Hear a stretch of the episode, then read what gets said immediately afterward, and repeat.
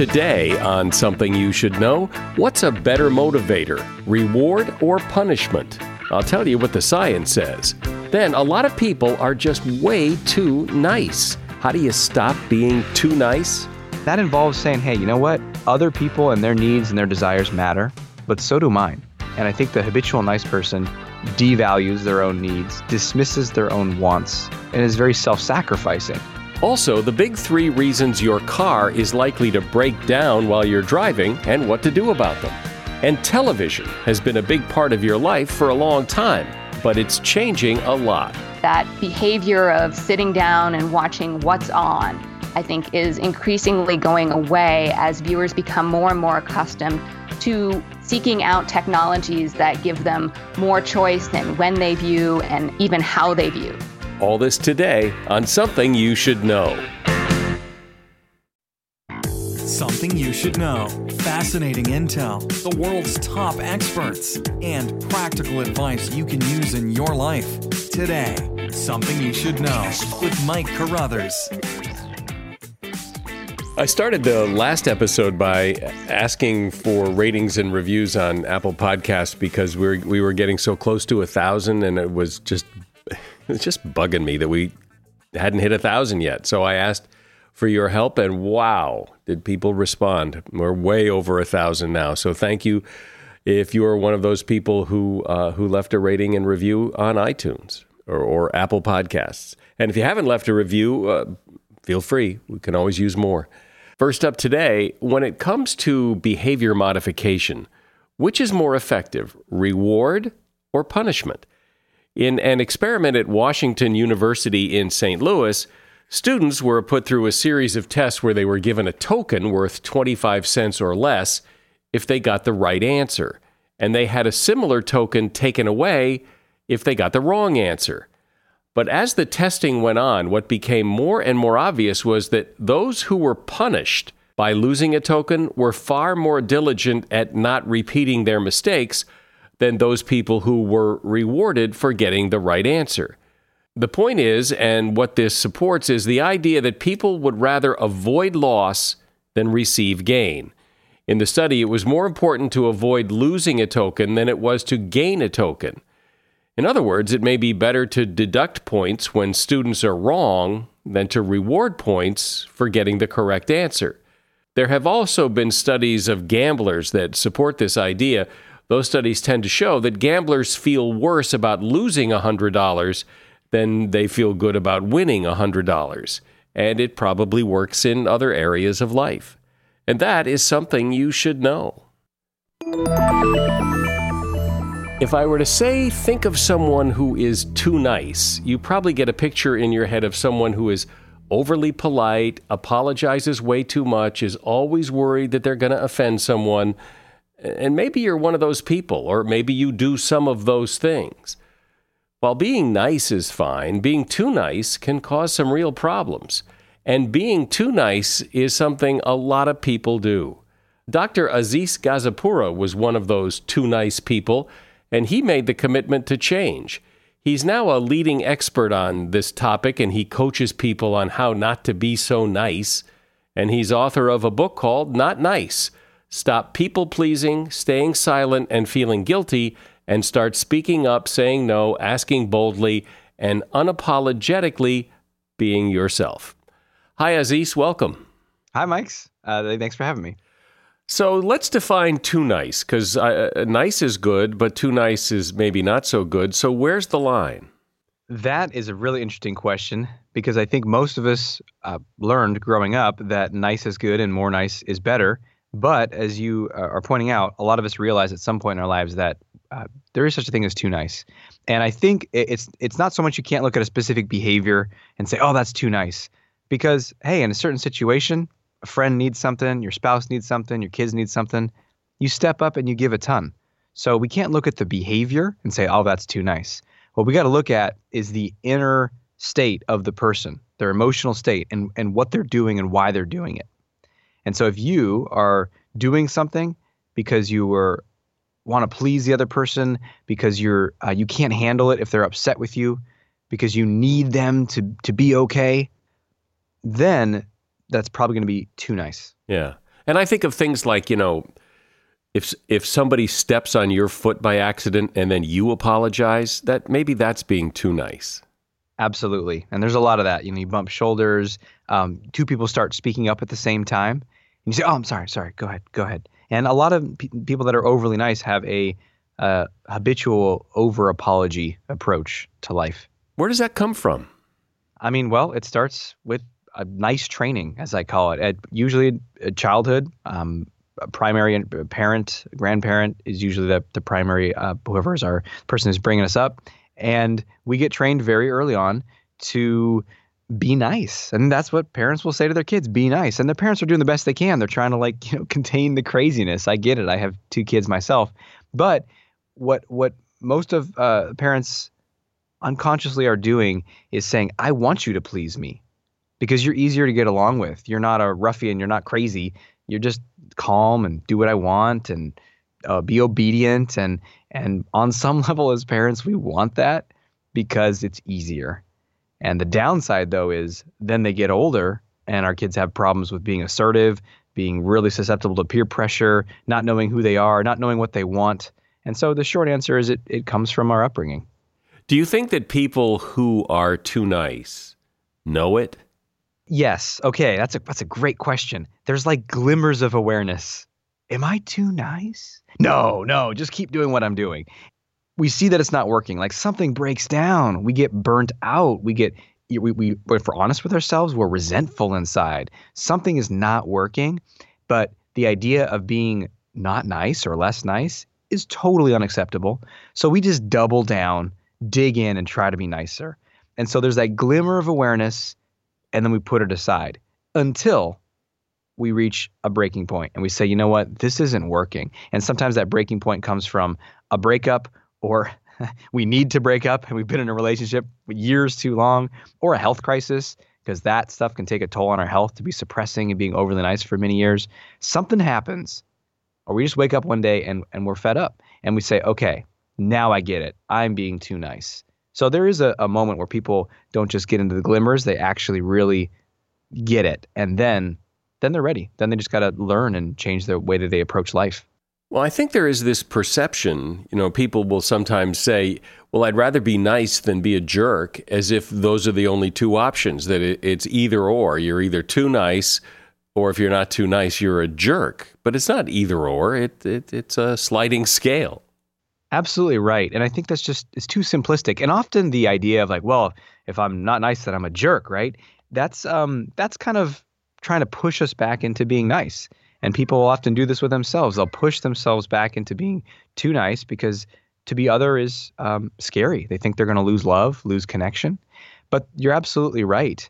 Uh, it's think of it like a dial and you want to turn the dial from all the way down on the nice side to just the middle where and that involves saying hey you know what other people and their needs and their desires matter but so do mine and i think the habitual nice person devalues their own needs dismisses their own wants and is very self-sacrificing and so we want to just turn it up into the healthy range of give and take and of being able to say well what do i need here and then being able to ask for what we need um, say no to people when we need to say no to them. And that puts us in the healthy medium range. Does all of this, do you think all of this have its core basis in I care too much about what other people are going to think or say or do? Yes. And I would uh, tweak it slightly um, because then we think the answer is to not care at all, right? I care too much. Well, I shouldn't care. I think it's that when we say we care too much, it's like we can't tolerate unpleasant feelings in others. It makes my skin crawl. I'm going to freak out if, if you're upset with me or disappointed or want something that I can't give you or don't want to give you. So, yes, the short answer is we care too much. And really, like, we're just too in, we just can't tolerate it. And so, our goal is to increase our capacity uh, to handle the discomfort of someone being upset with us or being wanting something from us. Has anyone ever surveyed the population and figured out what percentage of the population either self report as being too nice or meet some criteria as being too nice? You know, I haven't seen anything like that. I th- that's a great question. I I do not know. What's Um, your would sense, though? to. What's your sense of the population? Is is this a a five percent problem or a fifty percent problem?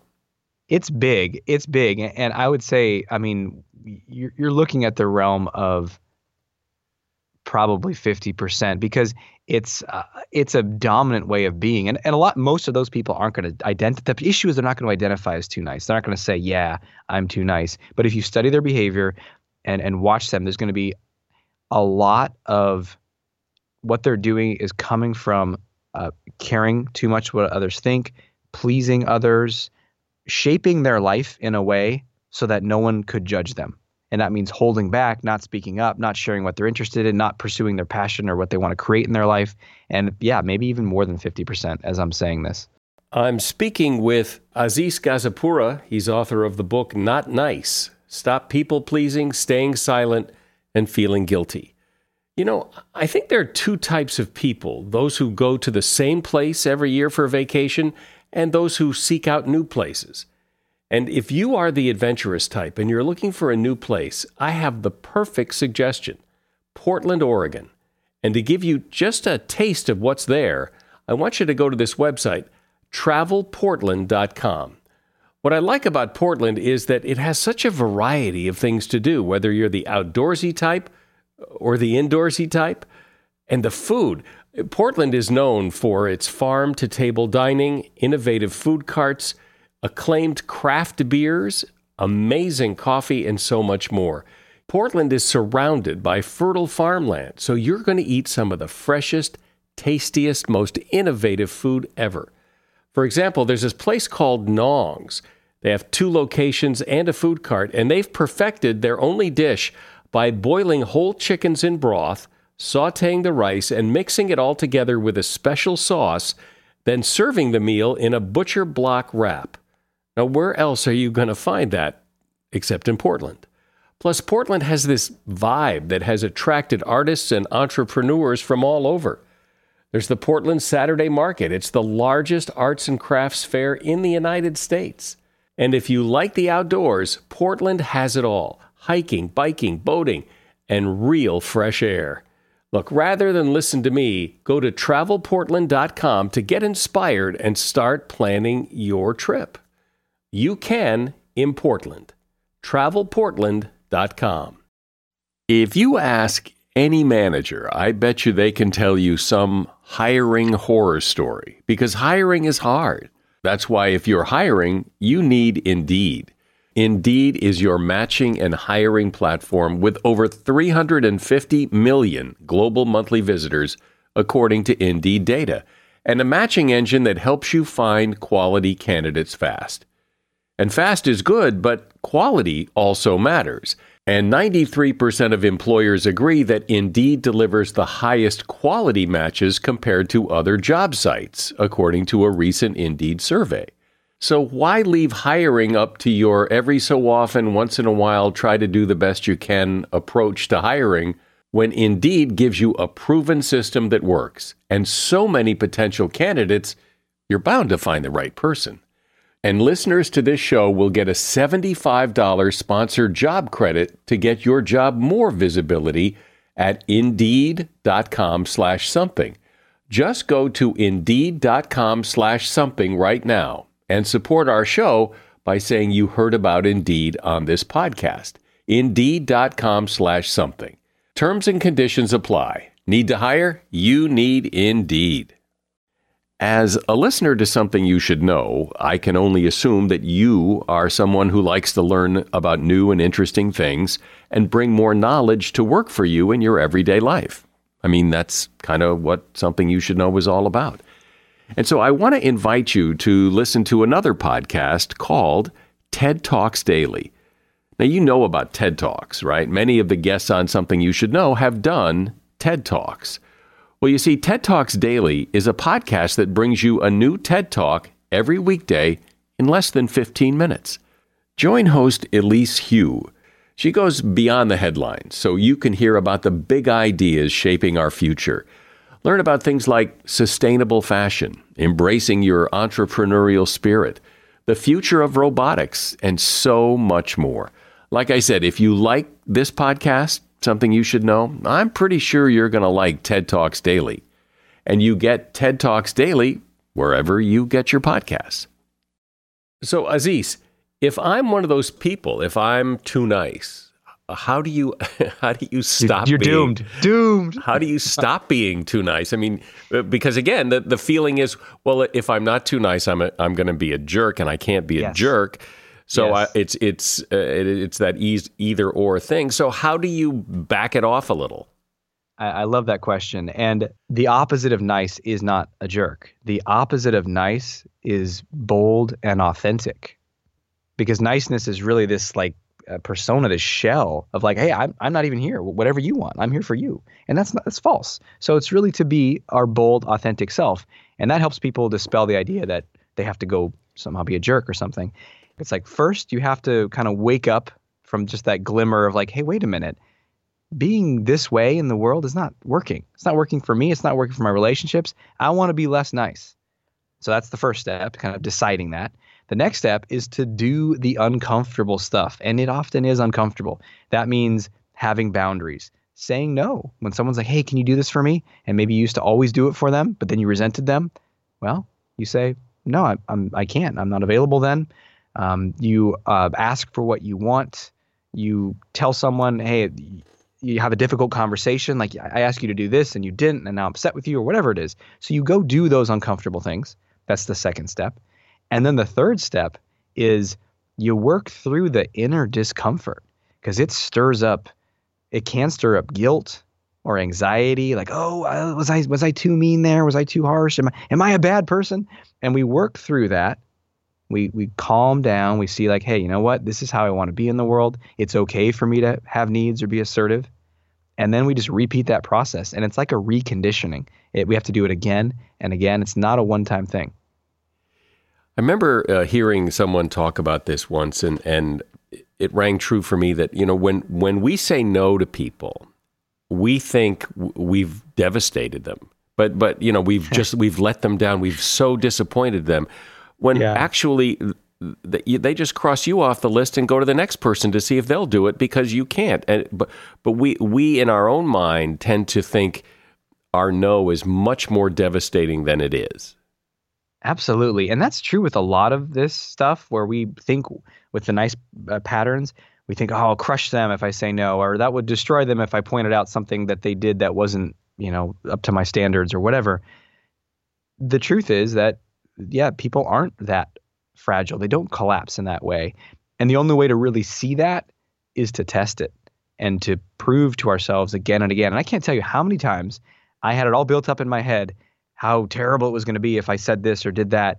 And then I go do it, and the person doesn't even bat an eye. It's not like they break down and we have to rebuild them back up. They're just like, oh, okay. and then we move on. And I'm like, wow, that's what I've been avoiding for a decade. right, right. And it was no big deal that the the world still turns when you say no and that's okay. Yeah, and and the big the what makes it this big deal is yeah, rarely the other person's reaction. It's the all that dust and that sediment that gets kicked up in our head afterwards and all those stories. Oh my gosh, that was so terrible. And you know, that's where it comes back to our childhood training, our upbringing, because we're we're reliving all this stuff from when we were growing up. And so it's not the actual present day that we're feeling all this stuff about. That person's fine. They're an adult. They're just, as you said, they cross you off the list, move on to the next one. It's all of our old past stuff. And so that's where we need to do that inner work and have ways to calm ourselves and, and see more truthfully that it's okay for us to ask for what we want. And, and deep down, the biggest fear we have about all of this, Mike, is that we're going to lose connection. We're going to, I'm going to lose, that person's going to hate me. You know, I'm going to lose my relationship. I'm going to get dumped. I'm going to, my friends are going to leave me. My boss is going to fire me. And what we need to test out and, and prove to ourselves is that my attachments are more secure than that. They're different now than when I was a kid, and I I can be me. It's safe to be authentically me in the world. There does seem to be some cultural element to this. Uh, I think of many Asian people as being too nice compared to more typical American behavior. That that the Asian cultures uh, tend to foster that. Sure, it gets really interesting. Uh, yes, there in uh, Malcolm Gladwell's book, I believe it was outliers. He talks about different cultures have a scale of like how much deference they show to authority, and uh, it was Korea and other. Um, I think it was Korea. Uh, South Korea had the highest ratio of like we show and they show the most deference, and it was so extreme that they had an issue because there was a plane crash and the pilot was doing something wrong, and the co-pilot and the other person in the plane, uh, the cockpit, did not speak up in a direct manner to that person and they all crashed and everyone on the plane died. And it was like it was so extreme. And so they got this, you know, crack team to get in there and try to figure out how to train these Korean pilots and co-pilots to be able to communicate with the person in authority. So that could be textbook too nice, right? I mean, to to a detrimental degree. What's the advice if you have some of somebody who you know ha- really has trouble saying no? Um, what's a good way to say no, and and understanding that it may cause you to be uncomfortable, but but at least maybe make it a little easier? I love that question. Saying no is you got to think of it like a I don't know, a golf swing or a tennis serve. You get better at it the more you do it. And so you can get some basic tips which I'll give you here. But then, you know, if you try to get your golf swing perfect on the first time, eh, it's going to be a little messy. It's not going to be great. But you do it enough, and eventually it looks more smooth. So same thing with saying no. You do it more often, you'll get smoother. But uh, a simple tip is first and foremost, before you open your mouth, in your mind, remember and re- reinforce in yourself, I have permission to say no. It, it's healthy to say no. Like all that stuff you were talking about, feeling like we're going to devastate people. We got to do a little uh, inner work ahead of time. Because if we think I'm, if I think I'm to like crush you and you're to hate me, it's to be pretty hard to say no. So we got to get some of our beliefs in, in more accurate and say, you know what? People are adults. They can take care of themselves. I have a right to say no. And that might be as simple as like, you know, putting that on a on the background of your phone or on a post-it note. I have a right to say no. And that inner step is actually extremely important. So you can so the words can actually come out of your mouth. Then when you're actually communicating the no, say no. Be uh, short. You don't need to like justify your no with a long story, a very apologetic story. In fact, you don't even really want to apologize. Now, if you want to convey some like, oh, bummer, you can say something like that, or you can say, oh, unfortunately. So, for example, you might say, Someone's like, "Oh, come to this thing on Saturday." No, I, am not gonna be able to make it on Saturday. Unfortunately, I'm I'm doing something else. But that sounds like a lot of fun, and uh, hope you guys have a good time. One of the reasons I think people don't speak up and ask for what they want and say what they're really thinking is it yeah it may be because they don't want to devastate the other person but it's also they just don't want to cause trouble. They don't want to make waves. They don't want to uh, start a, an argument. So they so they shut up. Yes, I have a chapter in the book called "Please Don't Be Mad at Me," and it's uh, it's that conflict avoidance. That's that's part of the niceness syndrome, over too nice syndrome. It's it's and sometimes people hear conflict and they think like you know throwing chairs and yelling. I just mean disagreement, tension, friction, and what we need to learn is that healthy human relations of any sort, professional, business, romantic, friendship have friction in them. If your ongoing relationship with someone is frictionless, one of those two people is not being is with, is withholding a lot, is hiding a lot. Because two humans cannot want the same thing always to the same degree at the same times. I mean, it just doesn't work that way. And so people are going to get disappointed. There's going to be a little friction, and we want to shift from that's a bad thing that I better avoid to oh, this is a good thing and, and look, I've been doing this for years. It's never comfortable. It's not fun, but it's like, oh, I've learned to be like, oh, I'm feeling upset right now. Okay, let me see what's going on. Hmm. All right, that's the person. Yeah, we had that interaction. Yep, this is what I. Okay. All right, I, I need to have this conversation. And going into it, there's a little bit of dread, like, oh boy. But I know it's like medicine. This is going to clear the air. This is going to make us closer. This is going to help us, you know, confront the issue and solve the problem. And it does seem a lot of the time that what we dread never happens. It's never as bad as we think it's going to be, or, well, almost never. Yes. And the key thing is that no matter how it is, bad or good or easy or hard, we can handle it. And that is the, the like the root of confidence is knowing I can handle whatever happens. And I think not only that, but when people do stand up for themselves and, and show that confidence that you're talking about, I think that makes them more attractive to other people. You you want to be with someone who's comfortable being them. My guest has been Dr. Aziz Gazipura, and his book is called Not Nice Stop People Pleasing, Staying Silent, and Feeling Guilty. And there is a link to his book in the show notes. Thanks, Aziz. Yeah, absolutely. That was fun. Thanks so much, Mike.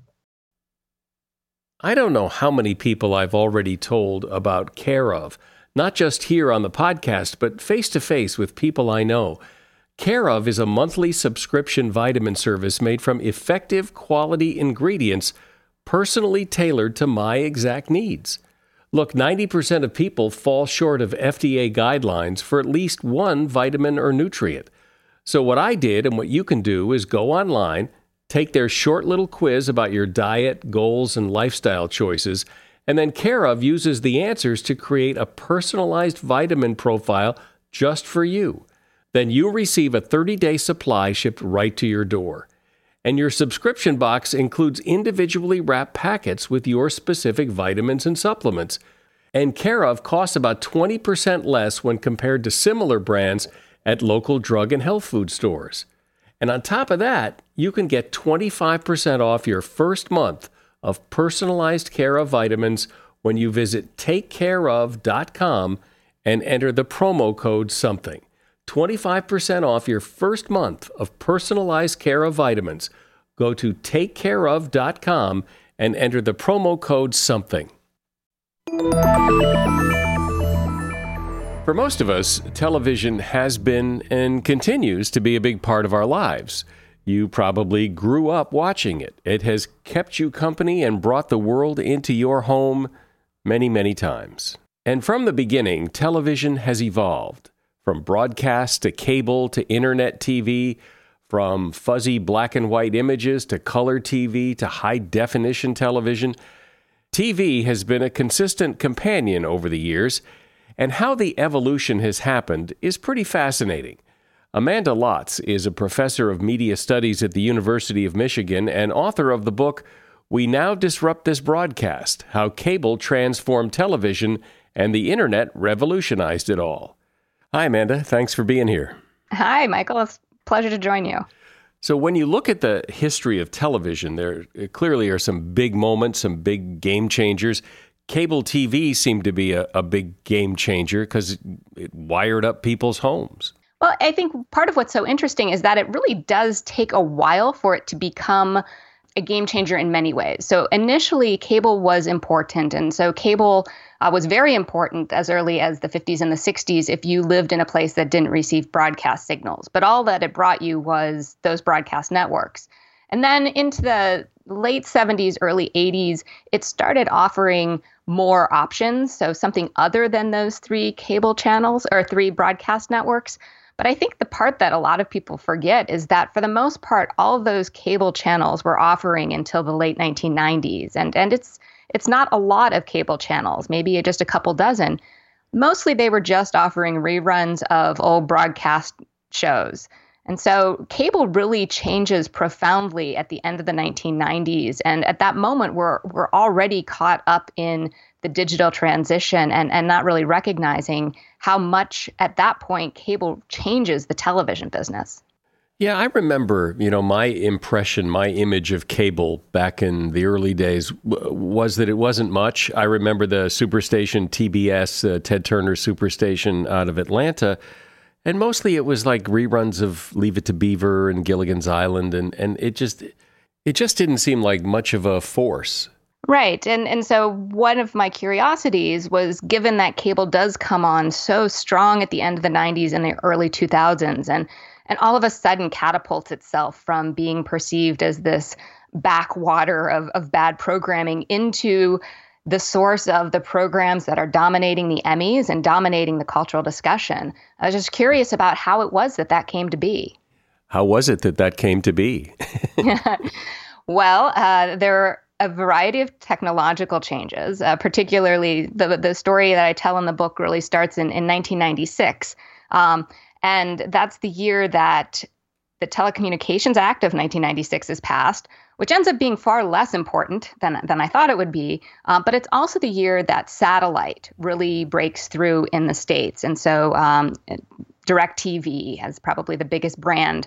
Um, and satellite can do things that cable at that point can't. It has many more channels and it's offering a digital service, which means that in many cases the picture and sound quality are much better. And so what happens is that cable service all of a sudden has a competitor and it's a better competitor.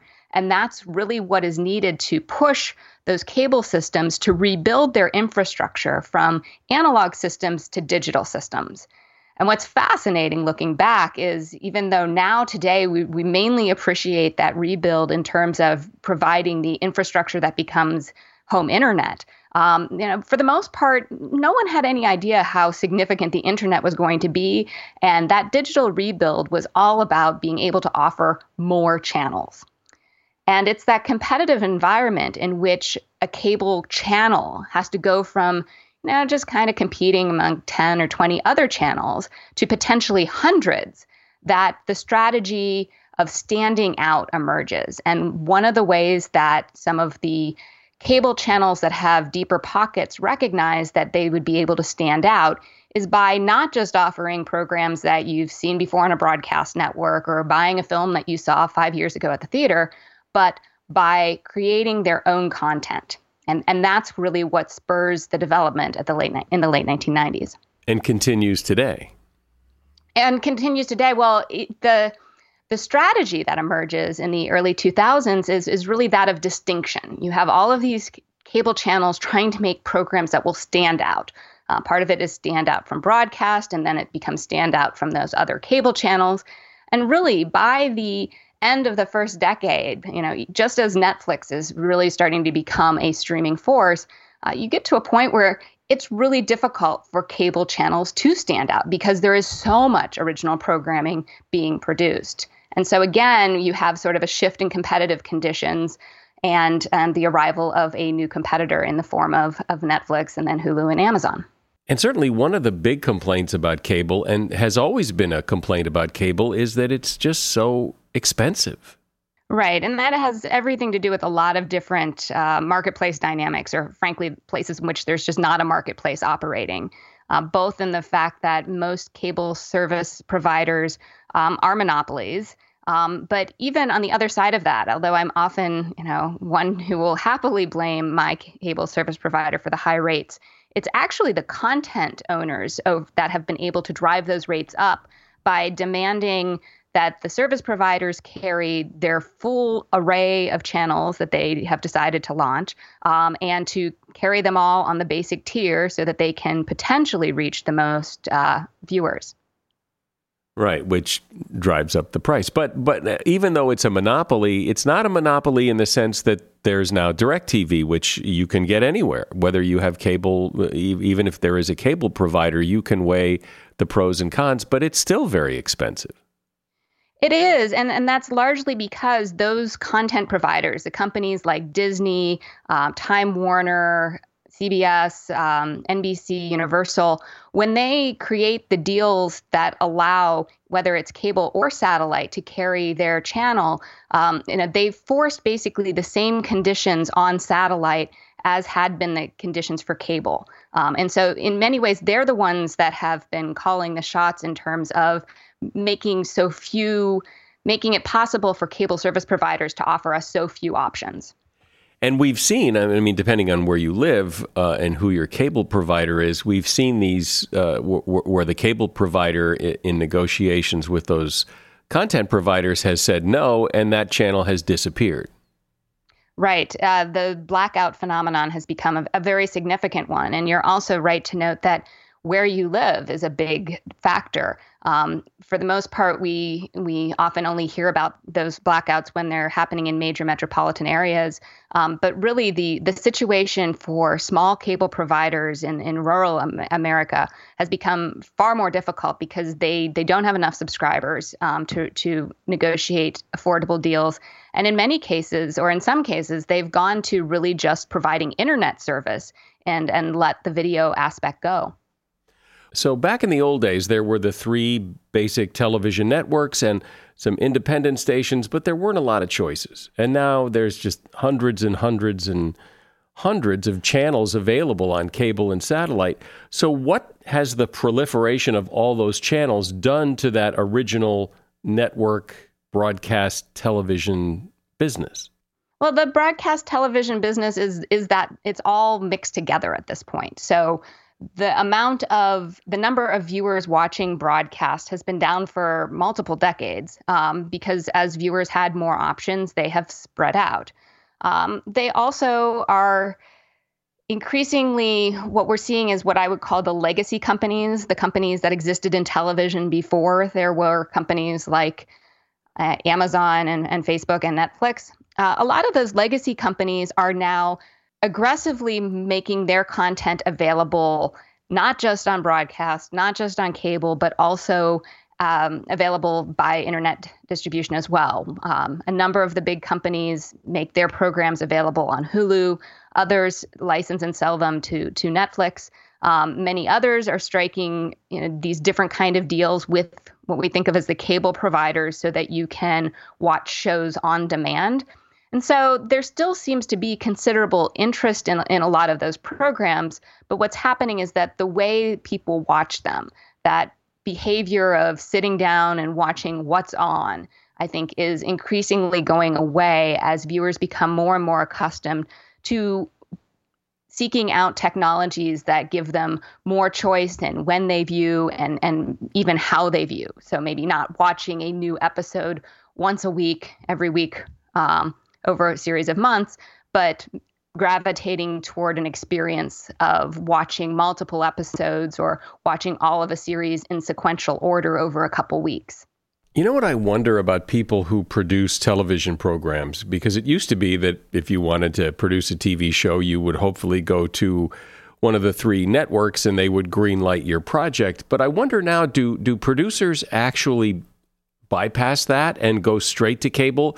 Because that's where they want to be rather than it being kind of a consolation prize because the major networks turned them down?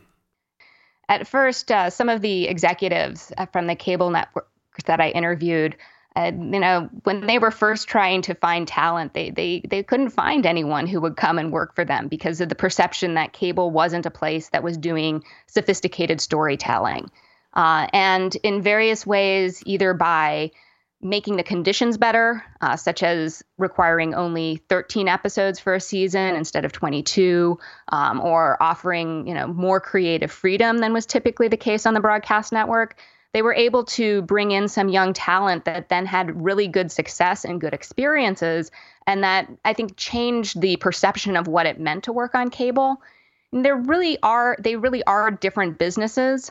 Now, broadcast networks are in a business of attracting the most people and as a result there's certain kind of stories that work better in that environment. And so in many cases the the talent that has gone to cable went because they had a more specific story to tell. Um, it's a story that might have offended some people or you know it just wasn't going to gather as big of an audience. But because cable has two revenue streams both advertisers and the money that comes from the, the cable service providers, um, they were able to develop strong businesses even though their audiences weren't as large, which I'd say has expanded the, the range of stories that are being told in the on television in the United States. It would seem to me that advertiser supported television is going to be or is already in trouble because people do record what they want to watch I don't know anybody who watches a recorded program on their DVR and sits there through the commercials. Everybody fast forwards over them. And so, unless you're watching news and sports live, that whole advertiser supported model seems to be in trouble. Yes, um, it, it's certainly an area that the, the networks continue to worry about and try to sort of program in ways that encourage live viewing. So whether it's the big events such as NBC has done with live musicals, uh, or the com- competition shows that are sort of pushing word of mouth that you know if you don't know who won last night, that then you'll miss out in the conversation the next day at work. Um, part of that is affecting the kind of programming that they develop. But the other thing to to recognize is that the first broadcast window um, and the role of advertising money has decreased um, in time as these businesses have found money in other places. So now the broadcast networks also get some money from the cable service providers. Uh, it's called retransmission fees. Um, and so that subscriber income has become quite important to their balance sheets. And in many cases, the networks now make their own shows, which means they own th- that intellectual property. And it, it might, um, you know, the audience for it in its first airing on NBC might not be as high as it was 10, 20 years ago, and advertising money might be down a little bit because of that. But they're able to then sell that show uh, and earn more revenue by selling it to Hulu, by putting it on Netflix, by selling it around the world. And so that money is still coming back to that same conglomerated company. And, and that's really how they've been able to weather a lot of the, the shift in how people are, are watching. And the shift is, certainly keeps shifting. When, when you look back at the way we used to watch television, where we had a couple of channels and you had to watch what was on, when it was on, to where we are now, I mean, it, it has changed so much. And I imagine that eh, we'll continue to do so. Amanda Lotz has been my guest. She's a professor of media studies at the University of Michigan. And her book is We Now Disrupt This Broadcast How Cable Transformed Television and the Internet Revolutionized It All. There's a link to her book in the show notes. Thanks, Amanda. Thank you. It was my pleasure. Well, nothing will ruin your day like having your car break down. And yet, most of the time, it's preventable. According to Walt Brinker, author of Roadside Survival, the majority of times that cars break down, it's tire related. It's usually a flat or a blowout and that is usually because the tires are underinflated. Take care of your tires, they'll take care of you. Another reason people break down is they run out of gas, and it's also preventable. Still, it happens. And often, even if you go get a gallon of gas to put in your empty tank, it still won't start. Why? Because when you're pulled over to the shoulder, your car usually isn't level. It's probably leaning to the right, and then the gas pools to the right of the tank and you can't get it where it needs to go to start the engine. Walt says the solution is to rock the car while someone turns the key to try to start it. And still another reason cars break down is uh, the car just stops working. And Walt says very often it's just a case of the clamp on the battery terminal becoming loose. Check that first, and it may be all you need to do to fix it. And that is something you should know. If you'd like to write to me, my email address is mike at somethingyoushouldknow.net. I read every email and respond when it is appropriate. And if you listen to this podcast on, say, iTunes or Stitcher or Google Play or wherever, you may not have seen our website. And I invite you to go see it. Uh, all the episodes are there, and also the pictures of the guests and other information. So the website is somethingyoushouldknow.net. That's the podcast today. I'm Mike Carruthers. Thanks for listening to Something You Should Know. The Bigger Pockets portfolio of podcasts are worthy of your investment. We're having a real conversation as real real estate investors. New episodes available every day. It's important to buy where it makes money and not necessarily where you want to travel to. Bigger Pockets, On the Market, Rookie Real Estate, or Money Podcast. The purpose of flipping is to create more cash so then you can reinvest into other types of properties. The Bigger Pockets Podcast on YouTube or wherever you listen.